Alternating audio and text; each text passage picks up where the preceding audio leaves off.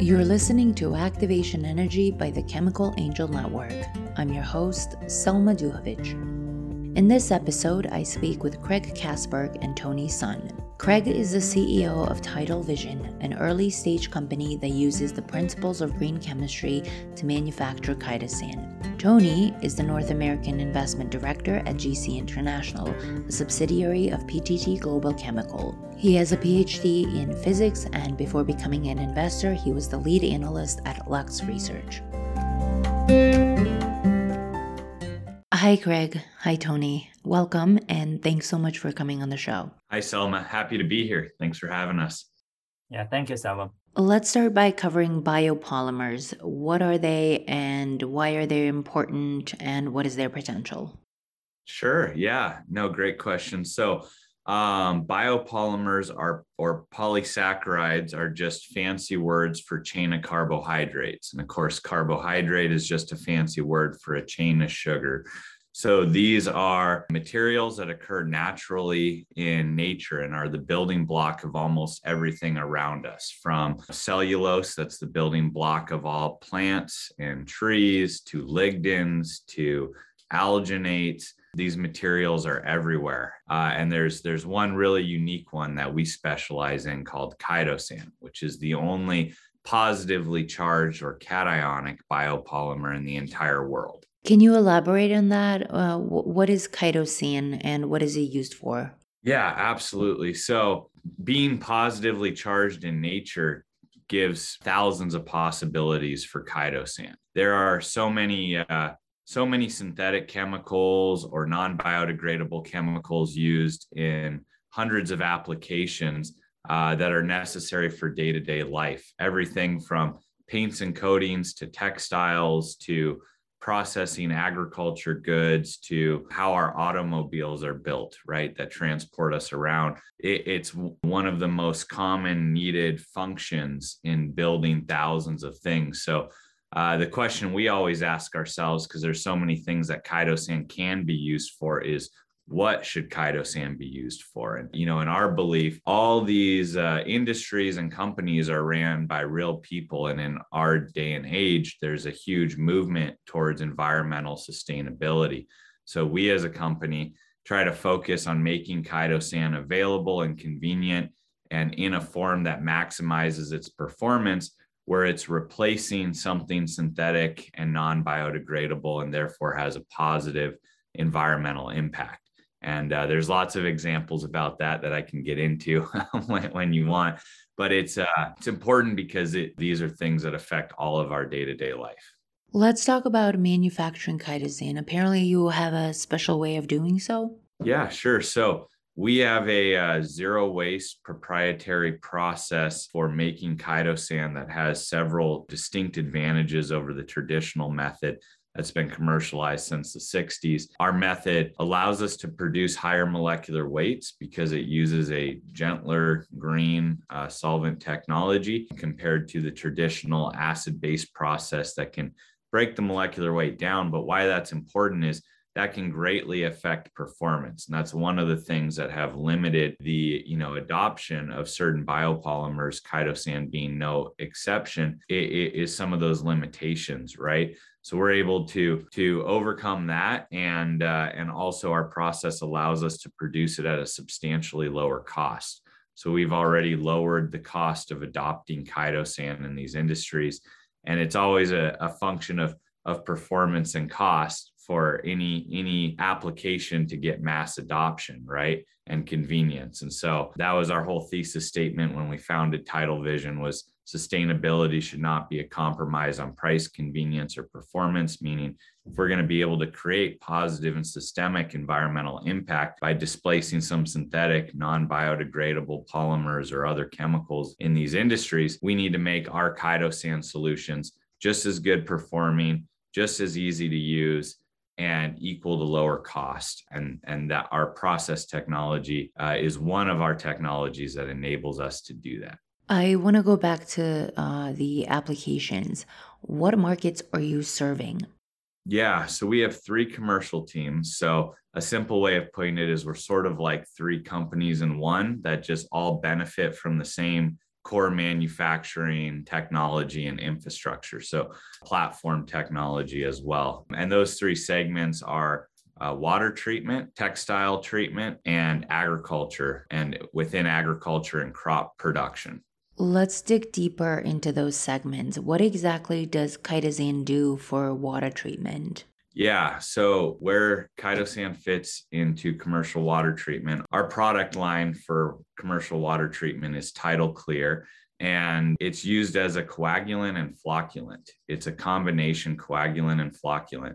And so it's used to reduce synthetic polymers and mostly metal based non biodegradable polymers for influent clarification. So, this is the influent contaminated wastewater influent going into a treatment facility. So, usually upstream of the filtration or solid liquid separation equipment uh, can be very different in, in different water treatment plants, uh, but the chemistry is essentially the same. They typically use pH adjusters and cationic and sometimes anionic, which are negatively charged as well, coagulants to bind and take these very small in solution or suspension particles and uh, and create bigger things that are easier to filter right? That's traditionally done with these aluminum or ferric chloride based coagulants and those are very small molecules with a high charge density and uh, and they're non-biodegradable. Ours is a not only a greener way of doing it because uh, it is by 100% biodegradable there's also some performance advantages. It leads to improved filterability which increases throughput at these water treatment facilities which becomes really important in flood events and things like that, giving these plants more capacity to treat contaminated water when an emergency happens. And, uh, and there's a few other advantages as well. And what about the other applications? Can you help me understand how something that is a flocculant uh, can be used in textiles and agriculture? In textiles, its performance also comes back to it being the only natural material with a positive or cationic charge. Um, but where this ends up being really valuable and important is, for example, flame retardants typically have halogenated toxic chemicals that also are positively charged and that increases the char density. So we have uh, a solution based on chitosan that can be used in fibers that end up in automobiles in case the vehicle ends up in flames, furniture and mattress and carpet industries as well. And, uh, and because of that positive charge, it'll bind to many microorganisms and inhibit their ability to grow. So another benefit is automobiles and GM uses chitosan treatments in all their automobiles now is to inhibit you know mold and mildew which can be toxic to human beings. And uh, in agriculture it's very diverse and i'll be chitosan's applications are very diverse in agriculture so i'll be brief. But in short that powerful performance can be harnessed in uh, crop protection applications to greatly reduce the application rates of many problematic pesticide active ingredients. Um, so Ah, okay, that makes sense. So, what stage is Tidal Vision in, both in terms of technology and business development? Yeah, we're we're selling in just water treatment alone, approaching thousands of metric tons per month, which is enough to treat billions of gallons of water per month. So, what's really powerful about our finished liquid chitosan solutions is is the performance. When you use the right molecular weight and some of the other technical details I alluded to earlier, these natural materials can be just as powerful a performance, if not even more, in some of the cases like the filterability advantage. And so, hard to put that into perspective exactly, but we sell mostly to that industry in uh, totes and tankers, and each tote is approximately 275 gallons we sell multiple truckloads of them per week. But of that single tote of 275 gallons, one gallon is on average enough to treat 20,000 gallons, right? So each tote is therefore, you could think of it as that's five and a half million gallons of contaminated water treated with our product. And again, you know, we're having hundreds of those going out, approaching thousands per month here this year with some pretty exciting growth. And that's just one of our already generating revenue sectors. Wow, that's really impressive. Um, I'm I'm now wondering about the challenges that you faced during that path to revenue. Can you give me a glimpse of what you had to overcome? Uh, there's so many. It's uh, thinking where to begin. I mean, just everything when you're doing something new, right? All all the little things that you don't think about, the things you take for granted when you're building a new production line to scale up a new technology are the things that end up delaying the whole project, right? Whether that's Lately, it's been computer chip shortages to our new production lines that we need to ramp up our revenue even more, right? We need to increase our capacity again. And that's been a constant cycle.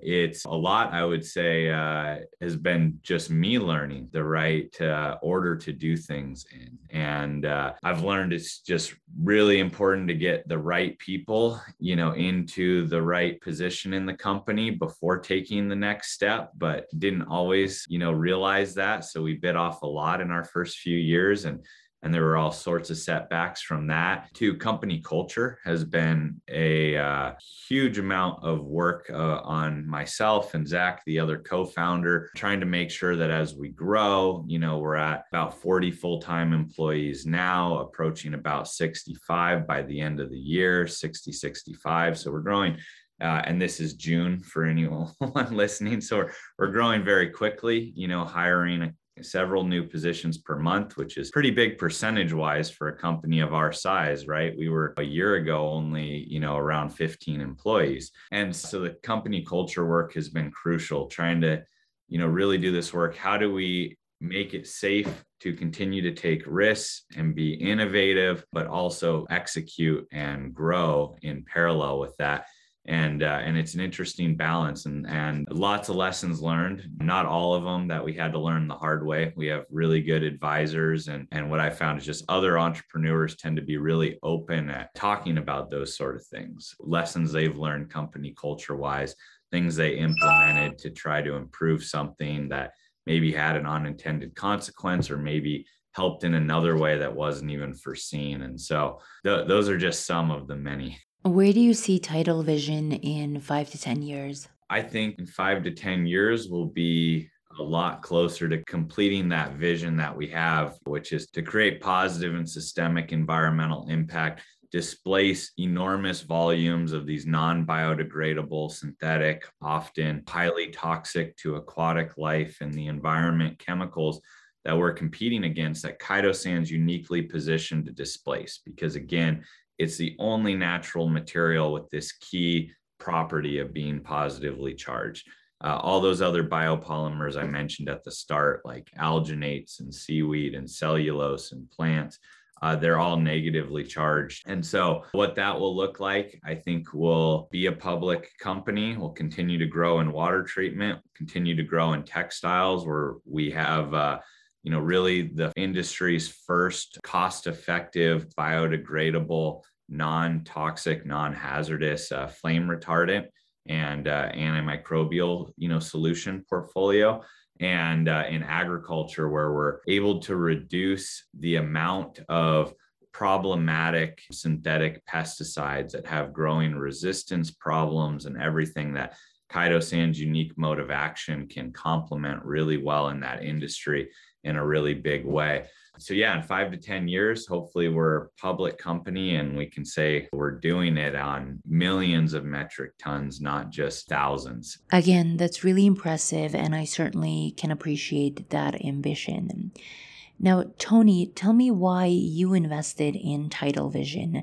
It would be great if you first gave us an overview of GC Ventures we are the corporate venture arm of a petrochemical company. Uh, and because we are a petrochemical company, we fully understand the current market trends, the investment trends, as well as uh, how uh, everyone, the general public awareness of the potential impact of continuing this route, like leveraging uh, natural resources, uh, like petroleum, and then use that as a starting point. So this is where our company has started to invest heavily into the bio-based chemical space more than 10 years ago.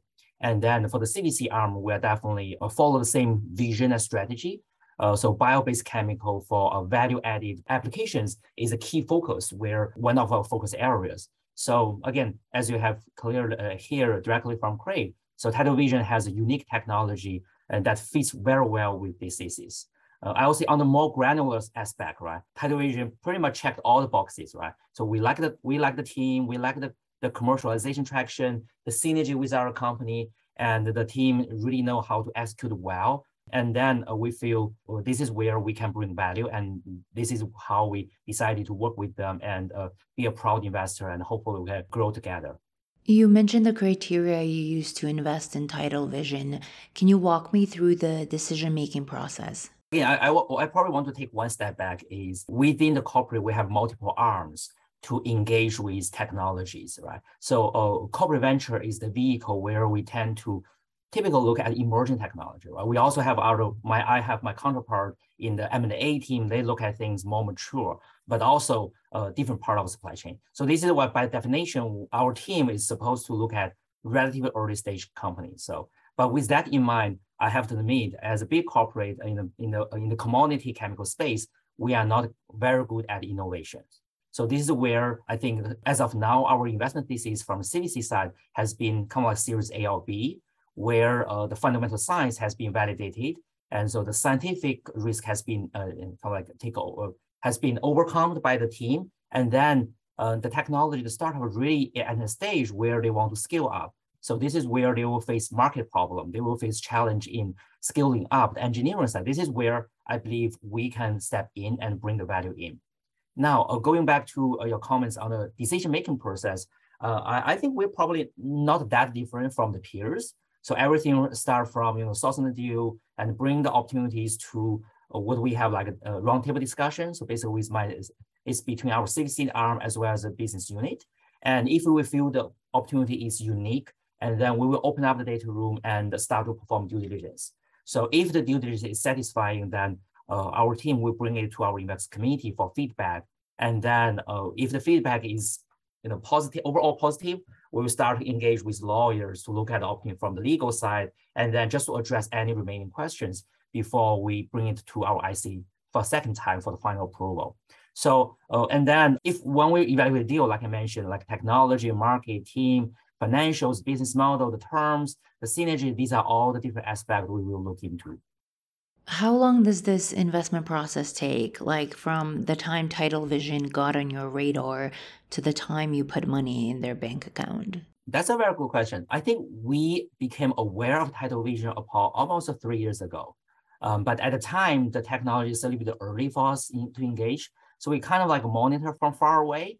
And then we continue the conversation and monitoring. And uh, I think we, we started a series uh, in investment evaluation and when we start that conversation toward, towards the very end, like writing check, I think probably four months. What are your thoughts on investing in early stage startups during this wave of uncertainty that seems to be washing over the macroeconomy? Are you pulling back? Are you deploying your capital more slowly? What's happening there? Sure. This is a fantastic question. Uh, so I do not want to pretend that I know everything. We are also evaluating and monitoring the, uh, the situation closely. But what I can tell is um, I was at the, the Global Corporate Venturing Summit last week. So a bunch of folks like CVC, we of group together. And then some of the key takeaways or observations that I had from the, from the group, I think then, uh, like I mentioned, there's this acknowledgement of the market volatility. So I think uh, we are not at the bottom yet, uh, there will be some corrections or recessions, and we don't know how it will last. One year, two year, I think people generally think about that kind of time frame. And uh, however, even with that, the uh, overall sentiment on the CVC side is still positive. Uh, I think a lot of people are dis discussing that this is becomes opportunity for CVCs because this is where uh, the corporate uh, can be a, a, little more, more bold. So, and, and also uh, I think another key point is to uh, what I, I think the, some of the consensus is especially this is where the corporate VCs can play a key role to continue support our portfolio, especially from strategic side. So through our network inside as well as outside. And then regarding question, are, are people pulling back or deploying slowly? I would say it's very hard to tell. It's really case by case, uh, even sector by sector. I think some of the sectors are probably felt a little bit harder by the current situation. So for example, if you look at the public market, there are certain sectors, their stock uh, drop much faster than some of the others, right? If we're talking about the CVC side, especially uh, in our sector, like chemical, materials, energies, which are like deep tech, I think people are, I would say, probably less impact somehow. Just give you an example, right? So uh, one of our peers, Evonik, uh, which is uh, also well-known uh, chemical company. So they, like last month, they just publicly announced that they launched their new fund. They call it Sustainability Tech Fund, which is 150 uh, million euro. So that's a seat on top of their existing 250 right? So this is where you see uh, people are, although we see some sentiment of where the market is going on, but then along the line of, let's say, sustainability, the conversations where uh, there has been already a level of public awareness and there's already big pressure on companies in our sector that we know we need to do something. So this is why I think, uh, at least in this sector with similar themes, uh, I'm not seeing people are pulling back dramatically. Uh, some people are more even more bold and uh, want to step up, see this as an opportunity. That's certainly encouraging to hear. Um, well, thank you both so much for taking the time to come on the show and share your insights with me and the audience. Sure. Thank you, Sam. Thank you.